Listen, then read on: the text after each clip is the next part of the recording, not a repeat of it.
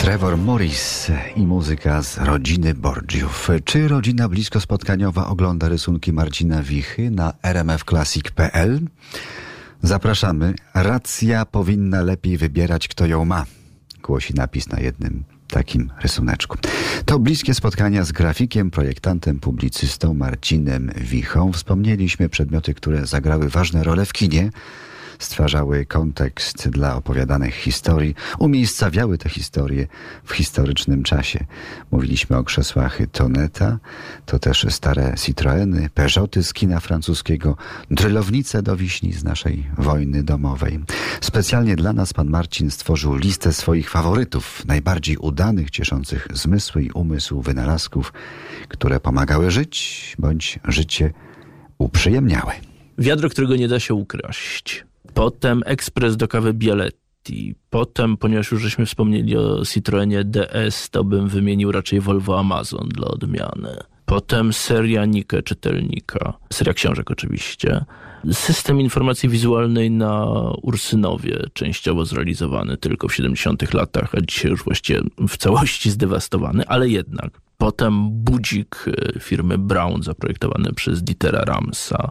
No i chyba jednak któryś z komputerów Apple'a, chociaż sam nie wiem, który bym wskazał. Kiedyś wyglądały jak mydelniczki, takie kolorowe. Kiedyś wyglądały jak mydelniczki i ja pamiętam taki projekt, który gdzieś widziałem w jakiejś gazecie, nigdy go nie widziałem w naturze. Projekt, który nigdy nie został zrealizowany. To był taki projekt laptopa przeznaczonego dla szkół który został odłożony na półkę i dopiero kiedy Steve Jobs wrócił po tym okresie, kiedy był wyrzucony z Apple'a, wrócił do firmy, zobaczył ten projekt i, i z tego wyklonowano te dalsze już znane nam wszystkie właśnie mydelniczki, obłe.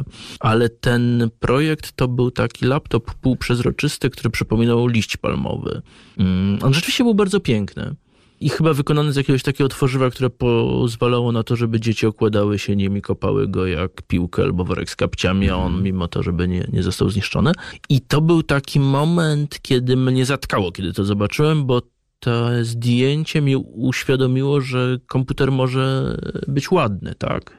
To znaczy, że do pewnego momentu, tak jak zresztą z samochodami, pewnie wszystkimi nowymi technologiami, nikomu w ogóle nie przyszło do głowy, że to jest jakiś przedmiot, który mógłby jakieś specjalne estetyczne wartości przenosić, prawda? No, mm komputer jest komputer, no najlepiej, żeby był szary. I, tak. I ten taki liściowo-palmowy, niezrealizowany projekt Jonathana Ivy, no chociaż niezrealizowany, to chyba był dość dość przełomowy. No i tak dalej, no i pewnie można. To, można... to co powiedział pan o dzieciach kopiących w nieistniejący komputer, to kuszące, bo czasami chciałoby się już kopnąć i dać sobie spokój z godzinami pracy których za dużo. Tak, no tylko wtedy można było tak bezkarnie, taki, który... bezkarnie go skarcić w ten sposób. Gdyby, gdyby w wyniku tego komputer nie poniósł żadnego uszczerbku, to właściwie no nie byłoby to tak, skuteczne działanie. Tylko tak, jednak, bo niestety trzeba wracać, prawda? Tak. Bliskie spotkania z Marcinem Wichą. Do 13 w RMF Classic.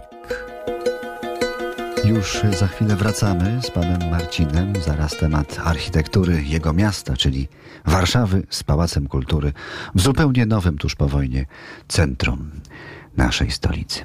Antonio Vivaldi z fragmentem koncertu Wiosna, cztery pory roku.